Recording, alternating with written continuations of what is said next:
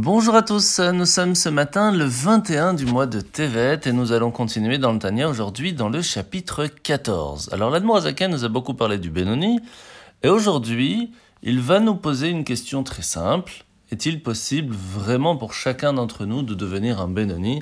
Et la réponse est oui. Alors comment? Pour résumer, un Benoni c'est une personne qui réussit à gagner contre son Yetzirara à chaque occasion.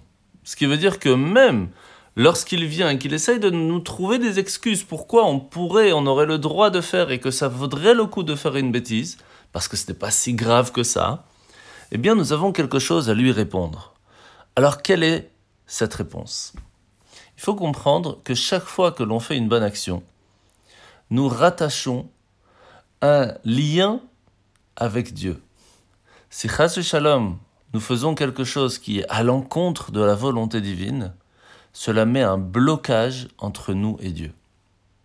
Est-ce que cela fait une différence si ce blocage est petit ou grand? Regardez lorsque vous rentrez dans un ascenseur, il y a un infrarouge. Si vous êtes devant, que ce soit une feuille toute fine ou que ce soit une personne qui bloque cet infrarouge, l'ascenseur s'ouvre parce qu'il y a un blocage. De la même façon, à partir du moment où nous faisons une action qui est à l'encontre de la volonté divine. Quelle que soit la chose, cela fait un blocage entre la connexion que nous avons, nous et Dieu. À partir de là, lorsque le Yetzerara, le mauvais penchant, va venir en nous donnant des excuses, en nous disant c'est pas très grave, c'est qu'une petite chose, c'est pas la fin du monde. C'est la fin du monde.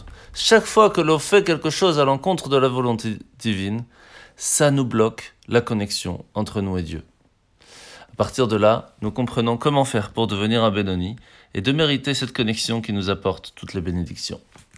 La mitzvah de ce matin, c'est la mitzvah positive numéro 57. Lorsqu'une personne n'a pas eu la possibilité d'amener le sacrifice pascal du premier jour de Pessah, eh bien, il faut savoir qu'on a spécifiquement pour cette fête la possibilité de l'amener un mois plus tard, dans cette fête que l'on appelle Pessah Sheni.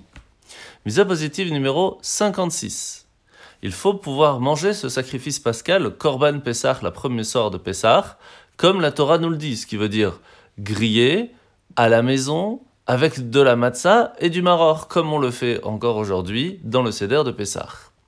Mise positive numéro 58, si une personne n'a pas eu la possibilité de faire le Seder de Pessah le premier soir, eh bien en temple, il pouvait le faire au deuxième Pessah, un mois plus tard, et il fallait manger aussi avec de la matzah et du Maror.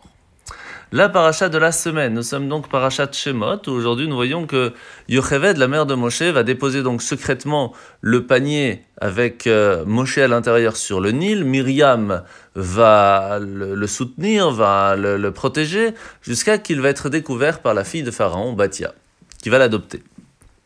À ce moment-là, Yocheved va garder Moshe à la maison pendant un certain moment pour lui donner à manger, puis il va rejoindre la maison de Pharaon, selon les avis, vers 3 ans, selon d'autres, vers 12 ans. Et Pharaon, qui savait que Moshe était juif, se disait que en l'élevant comme un Égyptien, son intelligence exceptionnelle, ses talents pourraient être mis à contribution pour le gouvernement du pays. C'est à l'âge de 17-18 ans, plus ou moins, que Moshe va voir un Égyptien en train de battre impitoyablement un juif prêt à le tuer. Alors il va le tuer à sa place. Et là, c'est marqué que Moshe a eu peur que Pharaon sache qu'il venait de tuer un Égyptien. Et juste après, il est marqué Vaishma paroet adavarazé. Voici que Pharaon eut vent de la chose. Pourquoi? Parce que le fait que Moshe n'a pas eu assez confiance en la protection divine, il a perdu le privilège. Et c'est pour cela que Pharaon a eu vent de l'incident. Et c'est pour cela qu'il a essayé de le tuer. C'est pour cela que Moshe a dû s'enfuir, etc., etc. De là, nous en prenons que, premièrement, ce que l'on doit savoir, c'est que Dieu est avec nous à chaque instant. Et que l'on doit avoir confiance en lui, quel que soit le problème. Bien sûr, ça n'exclut pas qu'on doit faire le nécessaire pour ne pas arriver à avoir des troubles et de les arranger si besoin est. Mais on doit savoir que Hachem va tout faire pour couronner nos efforts de succès. Et à partir de là, on sait que même encore aujourd'hui, même dans les plus grands problèmes, Hachem est présent, il est avec nous, et si on a confiance en lui, eh bien il nous aidera plus facilement. On vous souhaite de passer une bonne journée, et à demain